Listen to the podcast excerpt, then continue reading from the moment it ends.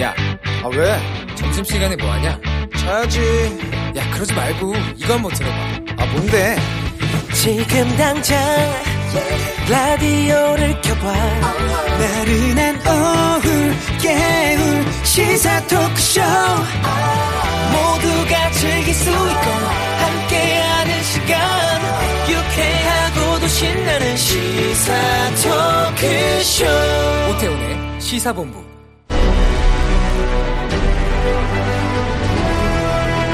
김철민의 본부 뉴스.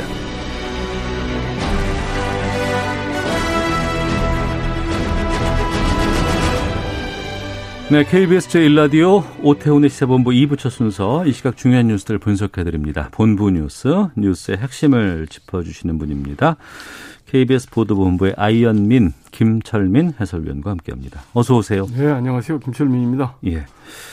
이제는 좀 잡힌 것 같다라는 마음이 조금 들기는 한데 그래도 예. 방심할 수는 없습니다만 그렇죠. 예. 코로나19 상황 좀 정리해 주시죠. 오늘은 신규 확진자가 61명 나왔습니다. 근데 어제보다 조금 더 줄었죠. 어제가 아. 예. 70명대였는데 오늘 60명대로 줄어서 사흘째 두 자릿수 기록했고요. 수도권에는 36명, 그래서 수도권도 닷새째 지금 두 자릿수 기록을 하고 있습니다. 음.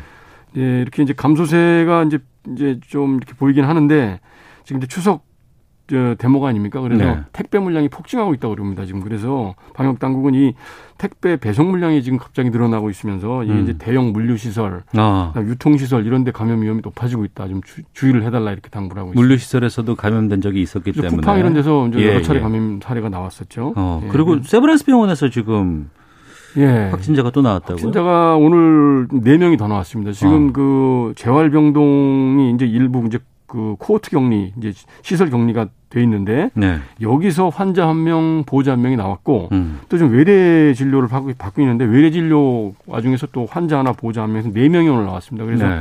누적 확진자가 지금 52명이 나왔는데 그래서 세브란스 병원이 지금 재활병동 외래 진료를 이제 폐쇄를 일시적으로 어, 조치, 폐쇄 조치가 내려졌습니다. 네. 개천절 집회하겠다는 데가 800군데가 넘는다고 하던데 예, 예.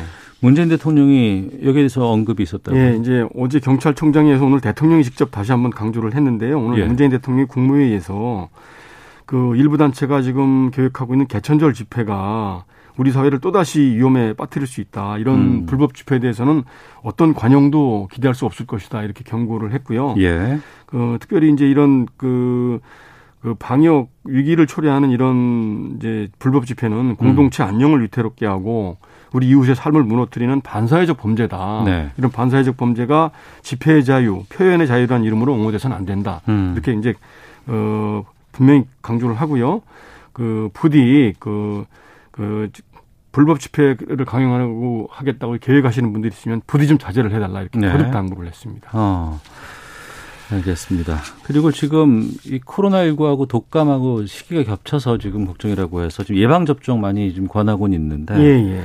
이 예방접종 사업이 지금 일시 중단됐어요. 예, 예. 이게 지금 이제 저 질병관리청이 올겨울에는 코로나하고 독감이 이제 동시에 유행할 가능성이 있다고 그래서 독감 예방접종 사업을 이제 확대를 했습니다. 그래서 네. 전체 무료 접종 대상자를 이제 1,900만 명으로 잡고 음. 전체 인구의 37% 정도 37% 정도 되는 규모인데 네. 그래서 지난 8일부터 이미 9살 미만 아동들을 대상으로 이제 하고 있어요. 예방 접종 예. 사업이 시작됐습니다. 예. 이게 오늘부터는 13살부터 18살까지 이제 초중고생 대상으로 이제 독감 접종 사업을 시작을 할 예정이었는데 오전에 이제 긴급 브리핑을 했는데 음. 그 독감 백신 중에 일부가 그 조달 업체를 통해서 계약을 맺어서 이제 각 의료기관에 이렇게 이제 그 유통을 시키게 돼 있는데 네. 그 유통 과정에서 냉장 온도를 제대로 유지를 못 해 갖고 상온에 노출되는 사례가 일부 있었다. 어. 그래서 독감 백신이 상온에 노출이 되면 이게 원래 규제 저이 영하 온도에서 이렇게 유통이 돼야 되는데 이 네. 높은 온도에 보관이 되면 단백질 함량이 떨어질 수가 있다고 합니다. 그럼 단백질 함량이 떨어지면 그 백신의 효과가 떨어지게 된다고 그래요. 그래서 음. 그 이제 그 효능에 문제가 생길 수 있기 때문에 그 뭐 여러 가지 안전성에도 문제가 생길 수 있고 그래서 그런 거를 다 이제 검증을 하기 위해서 광범위한 검사를 실시를 하겠다. 그래서 네. 이제 애당초에는 조달 계약을 통해서 1250만 개를 이제 도매상을 거쳐서 의료기관에다 공급을 하는 그런 방식인데 네. 현재 지금 500만 개가 이제 저 유통이 지금 오늘부터 될, 될 계획이었는데 그 중에 이제 일회 접종분이 상원에 노출이 된 겁니다. 그래서 어. 일단 그 접종 사업을 일단 중단하고 해당 물량들을 다 이제 어, 안전 검사를 확인을 해서 네. 특별히 문제가 없으면 다시 접종 사업을 시작했다. 그래서 이 품질 검사를 다시 전반적으로 하는 과정이 한 2주 정도 걸릴 것이다. 음. 이제 이렇게 발표를 했고요. 네. 기존에 이제 그 지난 8일부터 시작된 1회, 1회분 그 이제 9살 미만 아동들을 대상으로 한 그 접종 물량은 그 오늘 그 상원에 노출된 그 백신하고 공급 체계가 완전히 다르다고 그래요. 그래서 아, 그때 건 괜찮답니까? 예, 그건 차질 없이 이제 이제 뭐 접종을 사업을 하고 있을 거, 할 거고 음. 현재 문제가 된 게 지금 13살부터 18살 사이에 요 초중고생들을 대상으로 했던 물량들이 지금 이제 일- 일시 중단된 것이고 또 이달 말부터 이달 어 말부터는 그 62세 이상 고령자들 대상으로 또 이제 저 무료 백신이 접종될 예정이었거든요. 이게 순차적으로 다 하잖아요. 예, 그렇죠. 예. 예, 이것도 계획대로 진행될 수 있도록 최대한 관리를 하겠다 이렇게 밝혔습니다. 음. 오늘 오후 2시에 만약에 이게 4차 추경이 처리가 된다 그러면 여기 인원도 좀 더 늘어날 수도 있을 것 같기도 하고 예, 예. 좀 지켜보도록 하겠습니다. 예, 예. 그리고 이건 무슨 내용인가요? 건강보험 심사평가원이 도수 치료에 대한 건강보험 적용을 제한하겠다고 하- 예, 그동안 이제 교통사고 나면 보통 이제 그 도수 치료를 많이 받으시는 분들이 도수 계셨거든요. 치료? 예, 예. 도수 치료라고 그래서 그 뭐 한방병원에서도 하고 아. 뭐 이런 교통사고 이게 그 사후 뭐 물리 치료 과정에서 이렇게 하는 치료인데 예, 예, 예. 이게 이제 그동안 다 건강보험이 다 적용이 됐었거든요. 그래서 예. 이제 굉장히 무분별하게 도수 치료를 남용하는 사례들이 많아서 음. 건강보험 심사평가원에서 새로운 심사 지침을 만들었습니다. 그래서 그 오는 12월부터는 이 건강보험 적용 범위를 제한하기로 했어요. 그래서 건강보험 심사평가원이 오늘 오전에 이제 새로운 심사 지침을 만들었다 이러면서 발표를 했는데 네. 그동안 그 교통사고 환자들한테 적용되는 이제 건강보험 그, 그 기준 가운데서 기준이 애매모호하거나 기준이 아예 없던 이런 그 치료 항목들이 다섯 개 있었거든요. 음. 그게 이제 그 도수 치료, 그다음에 이온 삼투요법, 한방 시술, 처약, 체온열 검사 이렇게 다섯 개 항목에 대해서는 그 건강보험을 어떻게 적용할 것인지에 대해서 기준이 애매하고 아예 없는 경우가 많았다고 그래요. 그래서 어. 이제 이게 건강보험 재정에 이제 여러 가지 부담으로 작용을 했기 때문에 그 새로운 심사 지침을 이제 신설을 해서 12월부터 적용을 하겠다 이렇게 발표를 했고요. 예. 그래서 우리 이제 건- 교통사고 환자들이 가장 많이 이제 그 치료를 받는 게 도수 치료거든요. 음. 근데 여기 이제 새로운 심사 기준 안에 보면은 앞으로는 이제 모든 도수 치료에 다 보험을 적용해 주는 게 아니고 물리 치료를 받은 이후에 그 이후에도 증상이 호전되지 않아서 추가로 도수 치료를 받을 때 네. 요때만 이제 건강보험을 적용하기로 했고요. 또 골절이 생길 수 있지 않습니까? 골절 부위에도 도수 치료를 하는데 그럴 경우에는 도- 음, 건강보험을 적용하지 않겠다 이렇게 음. 발표를 했고요. 어, 그런데도 불구하고 의사가 꼭 도수 치료를 시행해야 된다고 인정을 한 경우가 이제 있으면 네. 그럴 경우에는 이제 그 이제 인정을 하고 그리고 의료기관에서 도수 치료를 시행을 할 때는 치료법 또 시행자, 치료 부위, 환자 평가 이런 내용들을 다 작성을 해서 기록을 남기도록 이렇게 의무화하겠다. 음. 이렇게 발표를 했고요.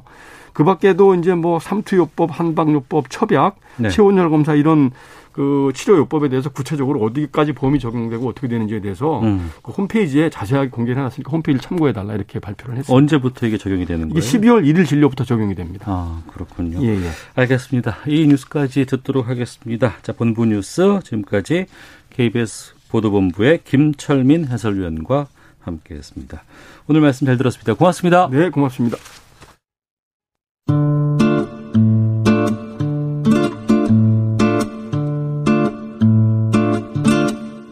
오태훈의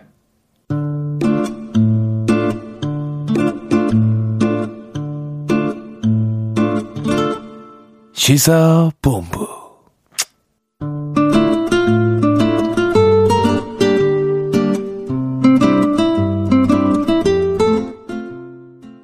네, 1시 9분 지나고 있습니다. 시사본부는 청취자분들의 참여 기다리고 있습니다. 샵 9730으로 의견 보내주시면 소개해드리겠습니다. 짧은 문자 50원, 긴 문자 100원, 어플리케이션 콩은 무료로 이용하실 수 있고요. 팟캐스트와 콩, KBS 홈페이지를 통해서 시사본부 지난 방송 다시 챙겨 들으실 수 있습니다. 유튜브를 통해서도 생중계되고 있습니다. 유튜브에서 일라디오 혹은 시사본부 이렇게 검색하시면 영상으로도 만나실 수 있습니다. 매주 화요일에는 어, 현역 의원들과 함께하는 정치화투가 있습니다. 더불어민주당 김성환 의원 나오셨습니다. 어서 오세요. 네, 안녕하세요. 김성환입니다. 예, 국민의힘 조혜진 의원과 함께합니다. 안녕하십니까? 예, 반갑습니다. 조혜진입니다. 예. 7조 8천억 원 규모의 4차 추경안 원래 지난주에 이번 오늘 22일까지는 처리를 하겠다라는 합의가 있었다는 발표는 들었었어요. 예.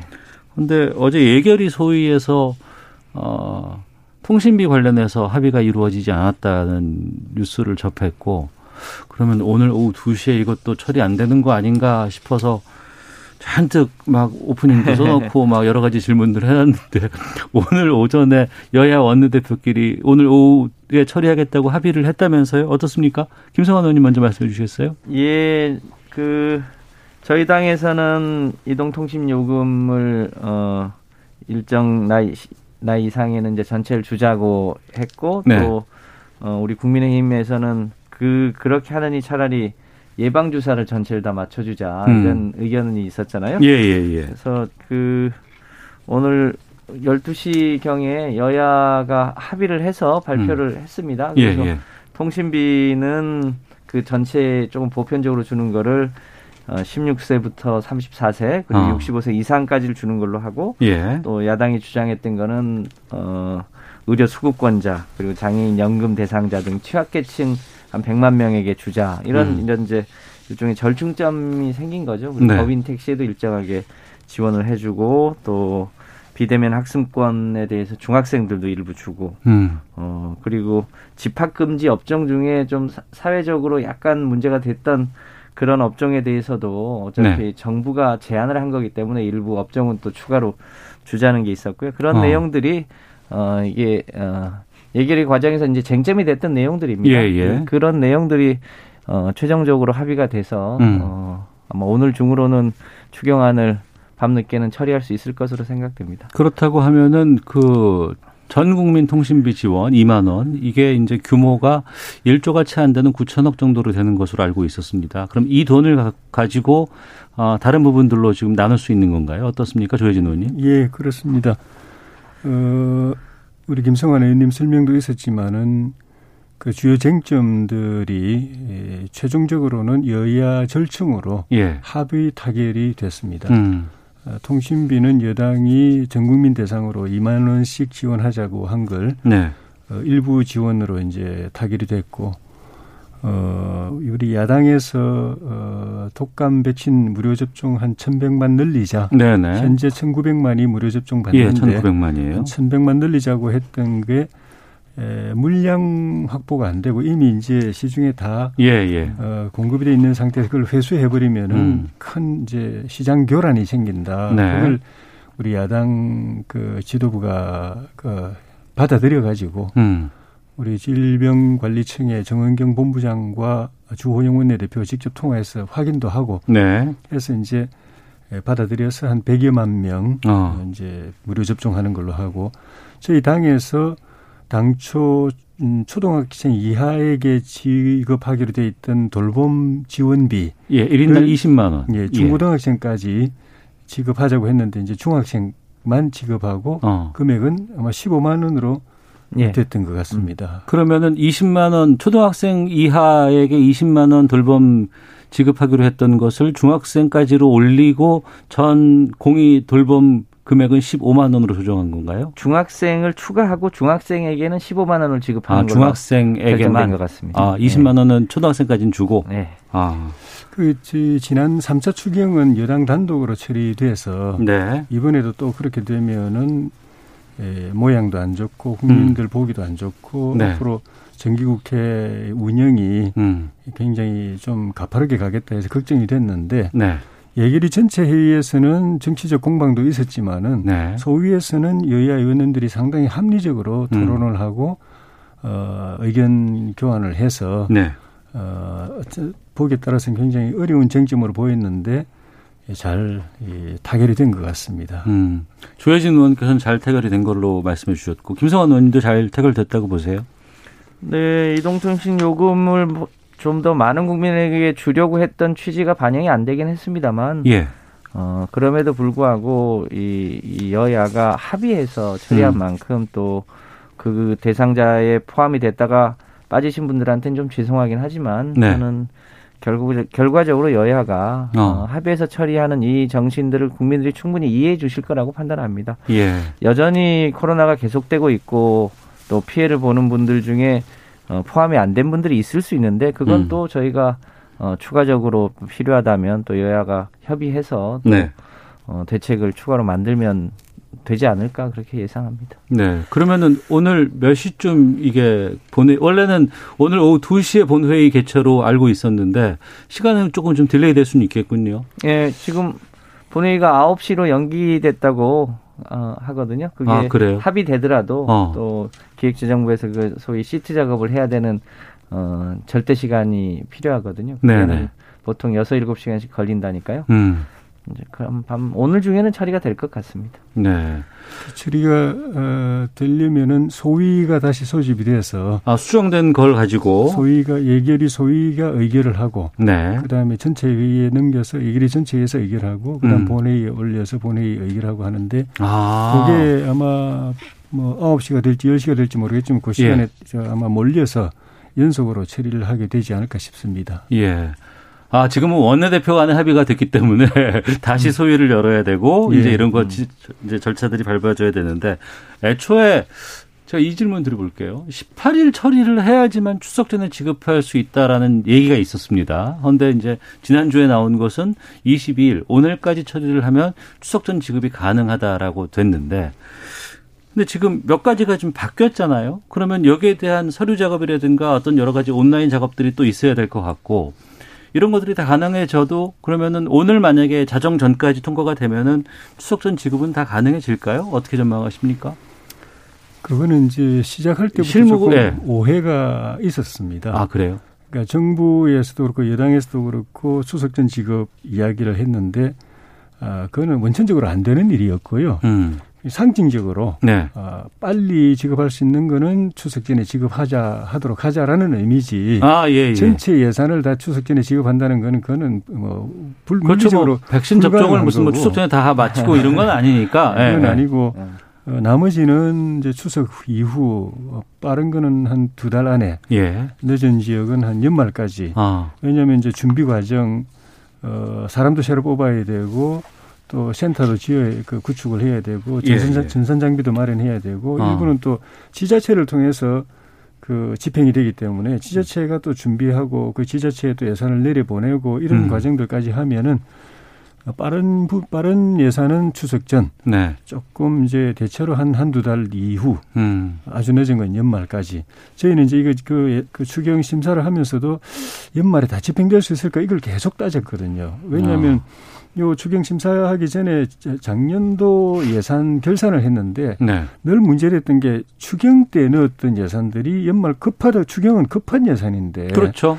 나, 나중에 지나놓고 보면 연말까지 집행이 안 돼 가지고 2월 되거나 불용 처리되는 것들이 너무 많이 나와가지고 그게 음. 문제가 돼서 그걸 계속 따졌습니다. 예. 일단은 내년에 결산할 때 이런 말다 이런 지적 다시 안 받게 할 자신 있느냐고 이제 정부 측을 음흠. 따지면 음, 자신 있습니다.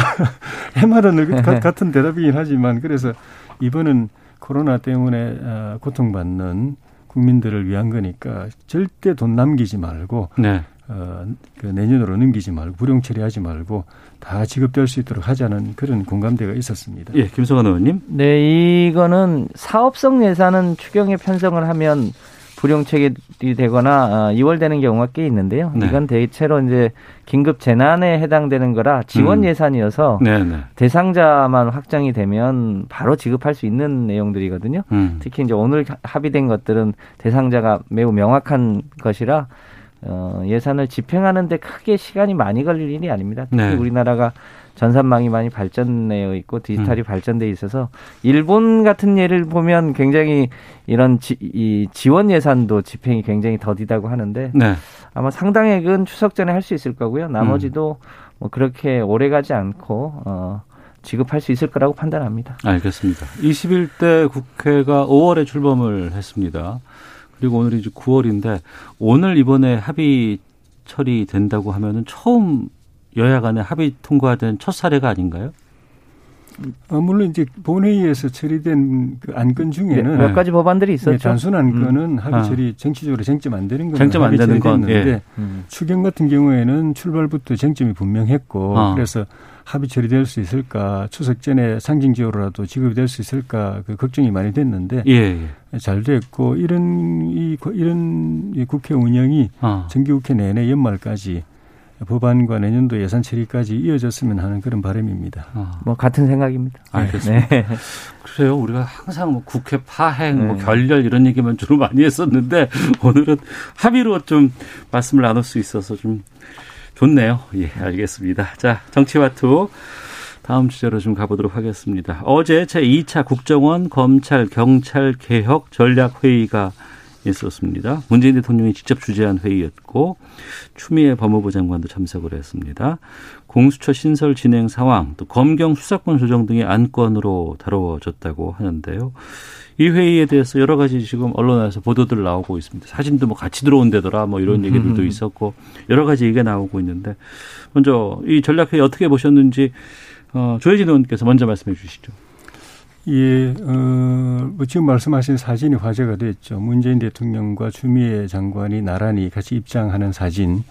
그 참석자는 국정원장도 있었고 행안부 장관도 있었고 여당의 원내대표 뭐 법사위원장 여러 분이 계셨는데 어, 두 분만 딱 나오니까 음. 이거는 어, 추 장관에게 대통령께서 힘 실어주는 것 아니냐는 그런 해석을 많이 나왔는데 예, 청와대에서는 그건 아니고 어, 물론 이제 일부에서는 아예 그, 그 독대까지 있었지 않았느냐 그런 예. 추적이 있었는데 청와대에서는 독대는 없었다. 음.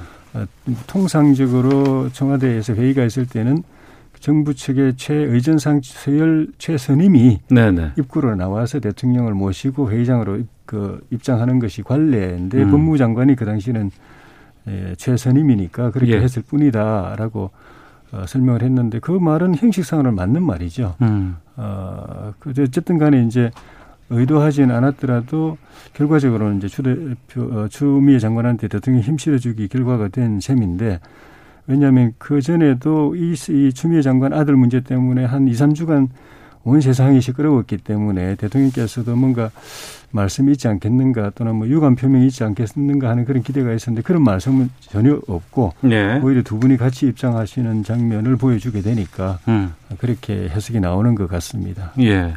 추 장관이 SNS에 올린 입장문에서 검찰 개혁 완수하겠다는 의지를 분명히 드러냈다고 합니다. 지금 공수처의 경우에는 지난해 말에 이제 통과가 됐고 국회에서요. 네. 20대 국회에서 어렵게 통과가 됐고 그다음에 이제 지금 법적인 출범 시한도 이미 좀 지난 상황입니다. 네. 김성환 의원께서 좀 말씀해 주셨으면 좋을 것 같은데 지금 어디에서 멈춰 있는 겁니까? 뭐 잘 아시겠습니다만 어제 에, 대통령 주대 이제 권력기관 개혁 회의에서 그, 그 백드롭을 보면 권력기관 개혁을 완수하겠다 문재인 정부 내에 네. 그리고 이 올해 정기국회 때 상당한 진전을 보겠다고 하는 게 어제 회의의 취지였던 것 같고요.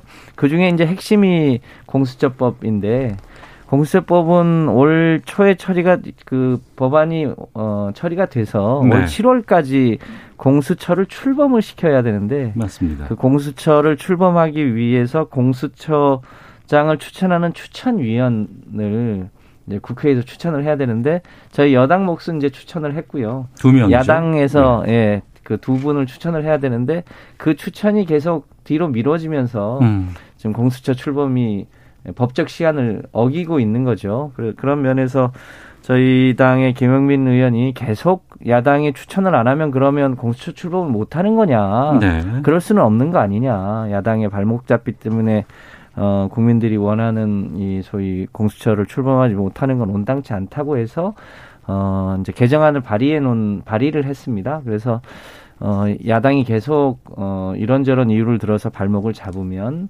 법을 개정해서라도 공수처를 출범시키겠다고 하는 게 저희 당의 의지인데요. 그 가급적이면 그런 일이 안 생기고 음. 야당이 법에 정해진 대로 어, 추천위원을 빨리 추천하길 바라는데요. 네. 저희 당 입장에서는 사실상 야당이 공수처 출범을 반대하고 있기 때문에 음. 그 위원을 추천하더라도 어, 계속 일종의 거부권을 행사할 수 있거든요. 예, 예. 그 거부권 추천을 하더라도 거부권을 통해서 계속 공수처 출범을 지연시킬 가능성이 있어 있어 보여서 음. 그게 또 하나의 걱정입니다. 네. 제가 알고 있는 게 맞는지 두 분께 좀 확인해 보겠습니다. 일곱 명의 추천위원이 있는데 이 중에서 여섯 명이 동의가 돼야 공수처장을 임명할 수 있는 거죠. 그렇습니다. 현재는. 그런데 그 가운데 여당 둘, 야당 둘, 그리고 국회 외에서 세 분, 이분들이 네. 이제 구성이 되어 있는데, 그럼 야당에서는 이 추천위원 두 명을 추천 결정해서 선정을 하셔야 될 거 아닙니까? 근데 아직까지 안 되고 있는 이유는 무엇인지 좀 여쭤보겠습니다. 어, 공수처법 자체가 작년에 야당의 격렬한 반대를 이제 물리치고 여당 법여권이 이제 단독으로 네.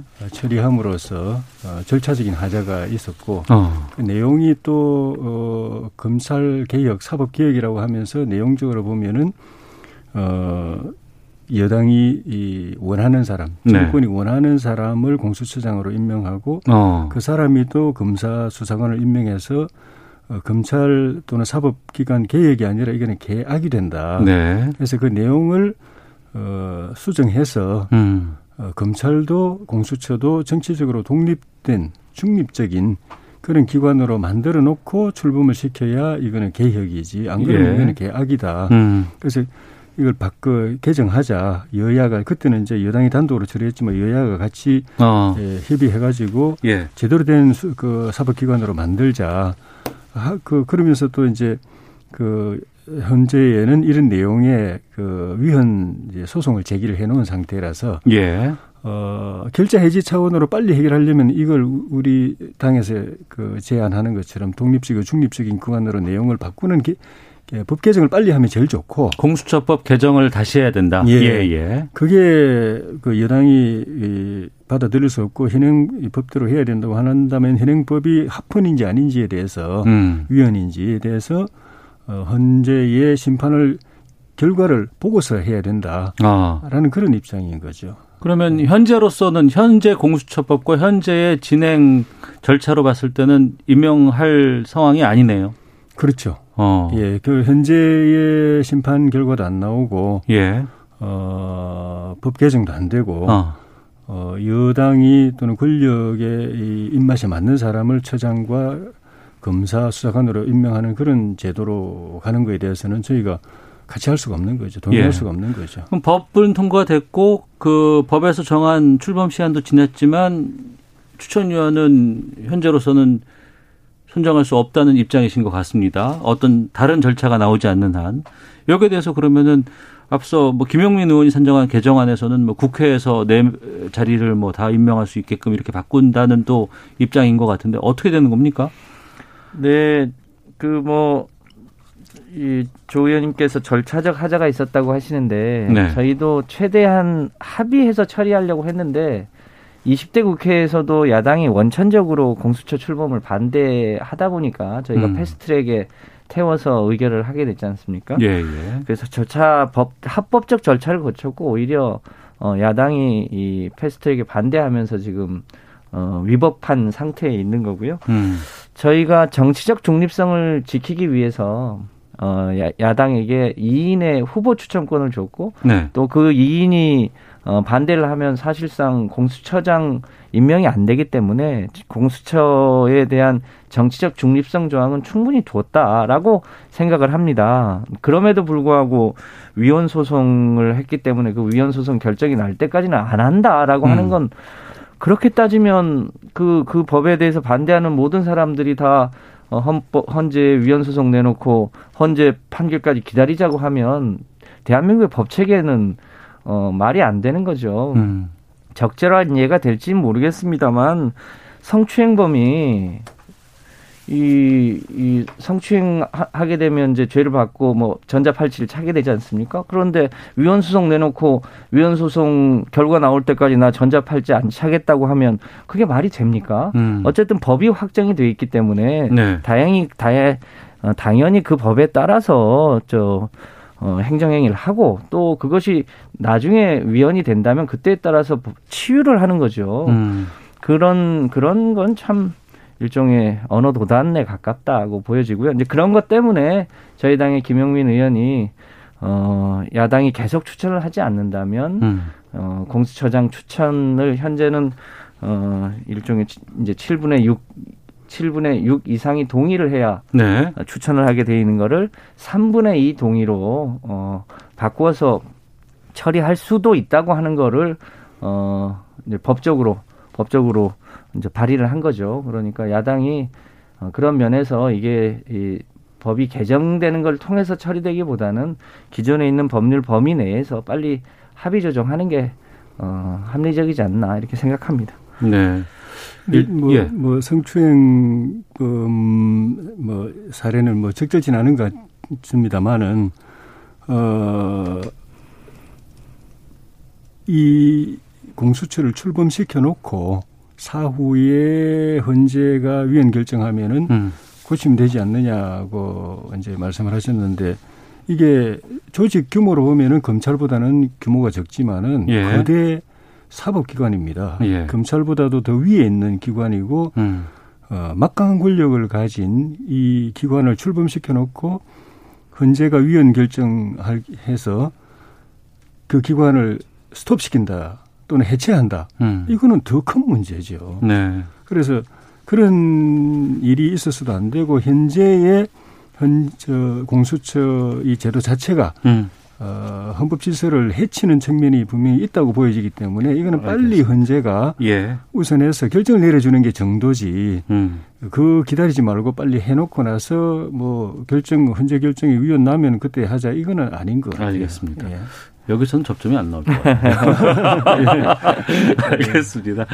어, 청취자 의견 좀 소개해드리고 뉴스 듣고 와서 계속 말씀 나누겠는데 6251님은 모든 국민이 공수처를 원하는 건 아닙니다.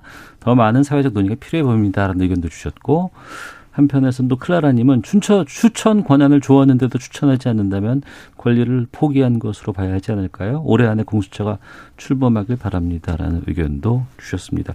뉴스 듣고 와서 어, 또 계속해서 말씀 나누겠습니다. 유엔 75주년 기념 고위급 회의가 미국 뉴욕에서 화상회의 방식으로 개최됐습니다. 문재인 대통령은 이 자리에서 코로나19 극복의 답은 단결, 연대, 협력이라고 강조했습니다. 민주당 이낙연 대표는 일부 극우단체가 개천절과 한글날 집회 강행을 예고한 것에 대해 강력 경고하며 경찰에 엄정 대응을 주문했습니다. 앞으로는 고용 위기를 겪고 있는 기업이 무급 휴직을 30일만 해도 정부로부터 고용 유지 지원금을 받을 수 있게 됐습니다. 지금까지는 무급 휴직 90일 이상 시행이었습니다. 환경부가 미세먼지 배출량을 빠뜨리고 정책에 따른 삭감 효과는 과다하게 부풀려 미세먼지 대책 수립에 기반이 되는 미세먼지 배출량 통계에 오류가 있는 것으로 감사원 감사 결과 드러났습니다. 지금까지 라디오 정보센터 조진주였습니다. 이어서 기상청의 강혜종 씨입니다. 네, 먼저 미세먼지 정보입니다. 현재 미세먼지 농도는 전국적으로 좋음 단계를 보이고 있습니다. 서울과 대전 시간 평균 7 마이크로그램 기록 중이고요. 대구는 11 마이크로그램입니다. 내일 역시 달기 확산이 원활해 공기는 깨끗하겠습니다. 오늘 동풍 영향을 받는 동쪽과 서쪽 지역이 상반된 날씨를 보이겠습니다. 서쪽이 기온도 더 높고 날씨가 맑겠습니다. 오늘 전반적으로 맑은 가운데 영동과 경북 동해안 주로 이 동쪽엔 비가 조금 내리겠는데요. 5mm 미만입니다. 동풍은 점점 강해지겠습니다. 오늘 경상 해안과 제주 해안의 바람이 강하겠고요. 파도도 동해 남부 해상과 남해 먼바다, 제주 먼바다 쪽의 물결이 높겠습니다. 또한 동해안 쪽의 너울성 파도까지도 주의하셔야겠습니다. 내일은 영동과 경상 해안 쪽으로 날이 흐리겠고요. 전국적으로는 가끔 구름만 많이 끼겠습니다. 영동과 경북 동해안, 제주에 비가 내리겠는데 비의 양은 5에서 10mm 가량 보고 있습니다. 내일 새벽에 짙은 안개 끼는 곳이 있겠습니다. 아침 최저 기온은 서울 15도 등 10도에서 19도, 낮 최고 기온은 서울 24도 등 19도에서 25도로 아침에는 일부 지역 쌀쌀하겠습니다. 오늘 서울의 낮 기온 25도로 예상되고요. 지금 서울의 기온은 24.1도입니다. 지금까지 날씨였고요.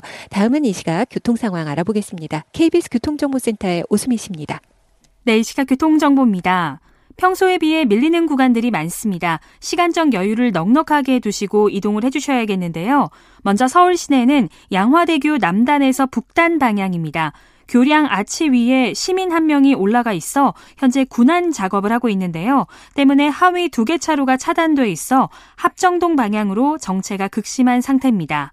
올림픽대로 잠실 쪽으로는 사고의 여파와 함께 작업까지 자리하고 있어 행주대교부터 가양대교까지 속도 내기가 어렵고요. 다시 노량진에서 청담대교 쪽으로도 가다서길 반복합니다. 강변북로 구리 방향은 가양대교에서 양화대교, 마포를 지나 반포대교 쪽으로 막히고 있습니다. 고속도로도 역시 상당히 혼잡합니다. 경부고속도로 부산 방향은 수원 부근에서 하고 있는 작업 때문에 신갈분기점부터 6km 구간에서 움직임이 둔하고요. 또 오산과 입장, 금강 부근에서는 각각 공사 여파로 밀리고 있습니다. 지금까지 KBS 교통정보센터였습니다.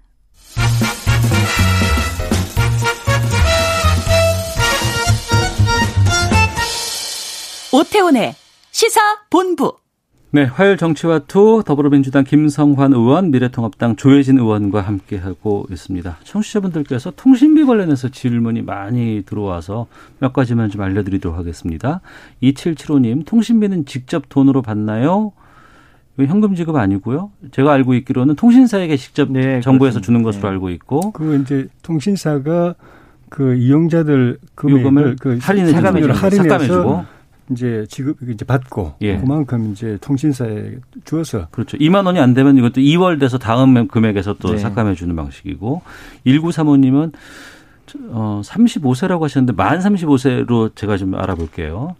지금 만 16세부터 34세까지가 지금 지원 대상인데 만 네. 35세인 저와 아내는 통신비 못 받나요?라고 질문 주셨는데 못 받습니다. 네. 그죠? 예, 예. 안타깝습니다. 그리고 오하나 87님은 통신사에서도 통신비를 좀 본인들 스스로가 직접 또 할인해 주는 등 국민에게 힘을 주는 방법을 마련해 주면 좋겠습니다라는 의견도 주셨고요. 4222번 쓰시는 분께서 오랜만에 여야가 합의하는 모습을 보게 돼 참 좋습니다라고 의견도 주셨는데 여기에 대해서 한 말씀씩 듣고 좀 다음 주제로 하겠습니다. 김성환 의원님. 네, 이 통신비만큼은 좀 저희가 보편적으로 지급을 하려고 했었는데 어, 여야 합의 과정에서 그렇지 못하게 된그 점에 대해서 어, 송구스럽게 생각을 하고요. 그 다만 이제 이번 코로나를 거치면서 모두가 다 경제적인 어려움을 거친 게 아니라 그 사업의 성격에 따라서 오히려 이익을 본 데들이 있는데 통신사 같은 경우는 제가 금액까지는 잘 모르겠지만 전반적으로 비대면이 확산되면서 네. 통신 이용량이 늘어서 아마 이익을 많이 봤을 텐데요. 음. 그 회사들 차원에서도 뭐 정부가 이래라 저래라 하긴 어렵겠지만 어. 좀 사회적 공헌 차원에서 예. 어, 이번에 제외된 어, 국민들에게 어, 좀 자발적으로 어, 기여를 할 수 있는 길이 있으면 예, 예. 어, 모색해 봤으면 좋겠다는 생각이 듭니다. 알겠습니다. 조희진 의원님. 예, 소위에서도 그런 예, 뭐, 저, 제가 이제 그런 주장을 했었는데 아, 그러셨어요? 예. 예산 소 그, 그 예결위 소위에서 아. 이거 심사하면서 어, 김성환 의원님 말씀처럼 정부 쪽에서도 똑같이 아. 어, 매출이 늘었다. 네. 그렇게 이야기하는데 다른 한편으로는 또 이제 예, 경제가 워낙 어려워 가게 가 어려워지니까 예, 예. 어, 연체나 그 아, 요금 연체나 예, 미납이 예. 또 늘어날 수 있는데 아. 2만 원을 우리가 이제 그 정, 그 재정으로 지원을 하게 되면은 미납이나 예. 연체가 없어지는 없죠. 거 아닙니까? 예, 그만큼 통신사의 수입이 늘어나는 것 아닙니까? 그러네요. 그래서 그런 측면을 생각해서라도 아. 어, 통신사들 자체적으로 통신요금 인하 방안을 좀 마련했으면 어. 좋겠다. 강제할 수는 없지만 어. 모두가 고통 분담하자고 하는 상황인데 이거는 예. 고통 분담도 아니고 오히려 더 이득을 보는 상황이라면 음. 좀 내려놓는 게 좀 필요하지 않겠는가 하는 음. 이야기가 있었습니다. 알겠습니다. 앞서 만 35세 분께서는 어, 이번에 그 4차 추경에서는 해당이 안 되시지만 통신비에서 어떤 통신사들의 음. 적극적인 노력이 있다 그러면은 좀 기대해 볼 수 있지 않을까라는 생각이 좀 네. 들기도 하는데요. 하나씩 더 보고 마치도록 하겠습니다. 지금 여야 모두 의원직 사퇴를 요구하는 소위 논란의 의원님들이 꽤 계십니다. 먼저 국민의힘 박덕흠 의원은 지금 뭐 여러 가지 어, 이해 충돌 이런 부분들 또 어, 어디에요? 그 기재위였나요? 국토위. 국토위. 국토위 에서 이제 간사를 여럿하고 하면서 여러 가지 논란이 좀 되고는 있습니다. 박덕흠 의원은 어제 스스로가 이제 기자회견을 했는데 이 해명 어떻게 들으셨는지 김성환 의원님께 시간 드리겠습니다. 예, 어, 박덕흠 의원이 국토교통이 야당 간사로 하면서 또 국토위에서 만 거의 6년 6년간 활동을 하셨더라고요. 네. 그러면서 아직 이제 최종적으로는 확인을 해봐야 되겠습니다만 어, 대략 한 3천억 정도의 일감을 공공기관으로부터 수주했다는 의혹이 있지 않습니까? 네. 그 의혹에 대한 해명이 너무 뭐랄까요 좀 어, 동문서답 같다는 느낌을 많이 받았습니다. 그러니까 국민들이 갖고 있는 의혹에 대해서 좀 어, 소상히 내용을 밝혀야 되는데 그 일종의 이제 반박을 하는데 그 반박이 오히려 더 공분을 일으키는 그런 느낌을 줘서 안타까웠는데요. 차제에 어, 20대 국회에서도 손혜원 의원이 목포에 어, 여러 가지 이제 투자를 한 게 뭐 이해, 이해 충돌의 문제가 있지 않냐 이런 얘기가 있었는데 네. 결국은 그 입법이 되지 않은 채로 20대 국회를 마쳤거든요. 음. 그 박덕흠 의원 문제가 나온 이 시점에서 올 정기국회에서는 반드시 어, 의원들이 포함된 고위공직자의 이해 충돌을 방지하는 법안을 만들어서 어, 이런 이런 문제가 좀 원천적으로 좀 제어될 수 있도록 하면 좋겠다는 생각을 더 갖게 됐습니다. 네. 국민의힘은 지금 어떤 상황인 거예요? 대해서. 저희는 이제 그 문제 제기가 있었기 때문에 사실관계를 확인하기 위해서 예. 기구를 만들어서 조사에 착수한 상황이고요. 음. 어, 박특흠 의원님의 경우에는 본인 설명은 그 가족 회사들의 수주가 사업 수주가 아, 다 공개 100% 공개 입찰이었다. 완전 예. 공개 입찰이었다. 아, 라고 이야기를 하셨는데 어 그게 맞다면 음. 다100% 공개 입찰이고 그 컴퓨터 추첨으로 됐다고 하면 사실 영향력을 행사할 소지는 별로 없죠. 네. 그래서 저희 당에서는 일단 그게 사실인지 확인을 할 예정이고 음. 그게 사실이라고 할 경우엔 두 번째 또 우리가 고민해야 될 부분은 어, 실제 이해 충돌은 일어나지 않았지만 네. 다르게 말하면 자기 지위를 이용해서 어떤 이득을 얻었, 얻지는 않았지만 음. 그 상임위에서 어, 위원으로서 활동하는 한은 충돌의 가능성이 있다. 네, 네. 어, 그런 위험성 어, 여지가 있다라고 음. 하는 부분은 어떻게 다룰 거냐. 예. 이건 다른 의원들 경우도 마찬가지고 특히 비례대표 경우에는 더 고민스러운 부분입니다. 예. 비례대표 같은 경우에는 박덕흠 의원님도 기본적으로는 본인이 이제 평생 건설업을 해오셨으니까 그쪽을 잘 아니까 국토위에 계속 오래 계셨을 터인데 음. 비례대표 같은 경우에는 특히 그 점을 중요해서 전문성을 중요해서 네. 자기가 과거에 해왔던 일, 잘 아는 일, 음. 인적 네트워크가 있는 일을 상임 그 위에서 국, 그 국회의원 그 배지를 달아주고 상임위 배정을 하는데 그거 다 걸리거든요. 예, 예. 그래서 이 부분에 대해서 김성환 의원님 말씀처럼 우리가 여야 할 것 없이 국회 차원에서 음. 전체적으로 이해 충돌의 범위를 여야가 공방만 했지 예. 아주 구체적인 내용의 이 구성이 국회윤리 규정이라든가 이런 걸 통해서 없기 때문에 그거를 이번 기회에 아주 꼼꼼하게 정리해서 논란의 소지를 줄이는 게 필요하다고 봅니다. 음, 알겠습니다. 시간이 다 됐는데 그래도 민주당 쪽도 얘기를 안 하고 갈 수는 없을 것 같아서 지금 민주당은 김원걸 의원을 제명을 했고요. 네. 그리고 이제 이스타항공 대량 해고 논란에 휩싸인 이상직 의원에 대해서도 지금 어, 진행 중인 것으로 알고 있습니다. 여러 가지 절차들이 예. 어, 어떻습니까? 이건 조혜진 의원께서 먼저 짧게 말씀해 주시고 김성환 의원님께 시간 드리고 마치겠습니다. 어, 이상식 의원은 현재는 이제 횡령 배임 혐의로 이제 검찰 고발이 돼 있는 상황에서 수사 결과가 이제 주목을 받고 있고 음. 그런 이제 법적인 문제 말고 이제 항공사 운영과 관련해 가지고 네. 또는 이제 본인 재산 문제와 관련해서 이제 재산 불법 은닉이라든가 뭐 차명 이런 의혹들이 이제 제기가 되고 예. 또그 회사 부실 운영을 이제 노조 측에서 이제 주장하는 건 방치함으로써 음. 대량 해고를 유발했고 경영 부실 대량 호바, 어, 해고를 유발을 했고 어, 근로자들을 이제 위기에 빠뜨렸다, 고통에 예. 빠뜨렸다. 그 이제 법적인 부분과 더불어서 이제 도덕적인 음. 부분이 있는데 어, 이 부분은 어, 검찰 수사 또그 민주당 내부의 조사 결과에 따라서 처리를 할 텐데 이 김홍걸 의원님 경우도 그렇지만은 어, 국민들이 바라는 마무리해 주셔야 돼요. 예. 이그그저 조치의 음. 수준하고 여야 정당들이 내리는 조치의 수준하고 이게 어떻게 맞출 거냐가 눈높이를 어떻게 맞춰서 할 거냐가 이제 고민인 것 같습니다. 알겠습니다. 김성환 의원님.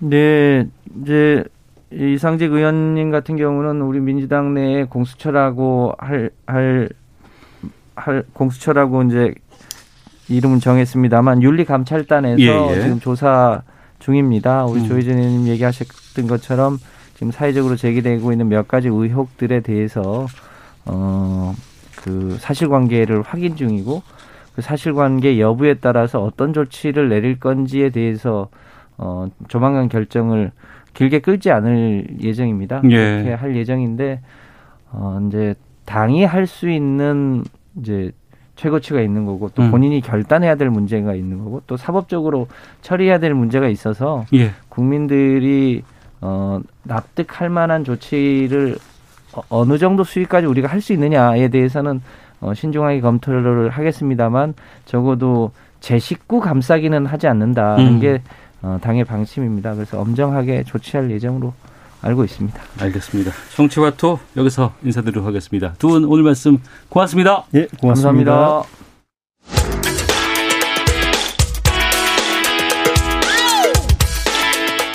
오태훈의 시사본부는 여러분의 소중한 의견을 기다립니다. 짧은 문자 50원, 긴 문자 100원의 정보 이용료가 되는 샵 9730, 우물정 9730번으로 문자 보내주십시오. KBS 라디오 앱 콩은 무료입니다. KBS 라디오 오태훈의 시사본부. 지금 여러분은 대한민국 라디오 유일의 점심 시사 프로그램을 듣고 계십니다. 네, 자동차의 모든 것을 알아보는 시간입니다. 권용주의 차차차. 2주 연속 오토타임스 권용주 편집위원 안 보이네요. 오아름 취재팀장과 함께 하도록 하겠습니다. 나와 계시죠? 네, 안녕하세요. 예, 좋습니다. 자, 최근 화물차 유가 보조금 부정 사용하는 행위가 적발돼서 논란되고 있다고 하는데, 먼저 이 유가 보조금 제도가 어떤 거예요? 유가 보조금이잖아요. 예. 그러니까 유가, 기름값을 보조해 주는 건데 음. 이 기름값이 비싸니까 아무래도 기름을 좀 많이 쓰시는 운송자들에게 보조를 해주겠다. 뭐 그런 제도입니다. 네. 그래서 이 제도가 만들어진 우선 배경을 이해하려면 에너지 세대 개편을 좀 알아야 되는데요. 그러니까 기름값이 왜 이렇게 비싸졌는지부터 좀 아셔야 됩니다. 뭐 우리나라 수송 부문 기름은 세금 부과 기준이 굉장히 높은 항목인데요. 네. 그래서 이런 세금이 부과되는 비중에 따라서 굉장히 폭이 많이 달라져 왔습니다. 음. 어, 일단 이 1994년에 휘발유와 경유에 특별 소비세가 부과가 됐고요. 네. 또 96년에는 여기에 교육세도 붙습니다. 아이고. 그리고 2000년도에는 휘발유와 경유에 주행세까지 더해졌는데 네. 근데 이제 1998년에 외환 위기가 오면서 상대적으로 세금이 좀 적게 부과되는 LPG 차의 수요가 갑자기 늘어나기 시작했습니다. 네. 그러다 보니까는 정부가 휘발유와 경유에서 얻어지는 유류세가 줄어들었을 거 아니에요. 예. 그러니까 2000년에는 이 LPG의 세금까지 올리기 시작합니다. 음. 그래서 휘발유와 경유 LPG의 가격을 네. 100대 75대 60 이렇게 맞추기로 하고 예. 2001년부터 2006년까지 단계적으로 이게 경유하고 LPG 세금을 올리기 시작했습니다. 네.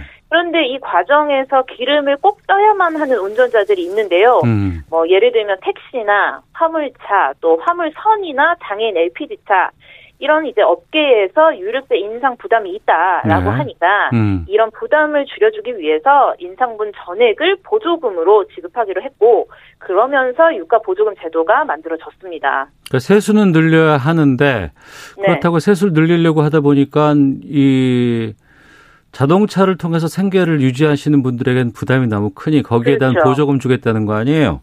네. 얼마나 보조해 줍니까? 어, 화물차의 적재량에 따라서 조금 다른데요.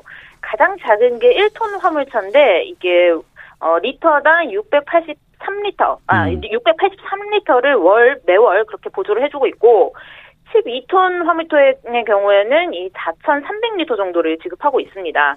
근데 이걸 뭐 기름으로 보조해 줄 수 없으니까 네. 기름 값 비용으로 계산을 해서 보조금을 지급하는데요.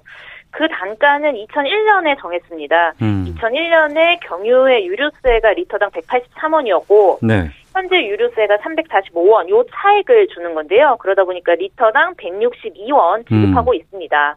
이거를 이제 월로 환산을 하면 1톤 소형 화물차의 경우에는 11만 원 정도 되고요. 네. 12톤 이상은 70만 원 정도 지급이 되는 상황인데 이거는 유류 구매 전용 카드가 있어서 결제를 하시면 나중에 보조금이 차감되면서 결제 금액이 정해지는 그런 방식입니다. 네. 근데 이게 부정 수급이 많다고요? 맞습니다. 이게 지난 5월에 정부가 부정수급 현황을 한번 파악해 봤습니다. 그랬더니 유류금액 카드 결제 내역 그리고 이동 경로를 분석해서 의심 사례가 680건이 이상 적발이 됐다고 합니다. 네. 이번에 적발된 유형을 보니까 우선 유가 보조금 지급 대상이 아닌 승용차를 그냥 타면서 음. 여기에 경유 같은 것을 주유하면서 유가 보조금을 수령했다. 이런 사례가 가장 많았는데요. 네. 이를 어떻게 적발했냐면 평소에 화물차가 잘 다니지 않는 곳에서 승용차를 주유했다는 겁니다. 어. 그러니까 예, 평소에 그냥 가는 길이 아니었으니까 좀 이상하다 생각이 돼서 적발이 된 건데요. 음.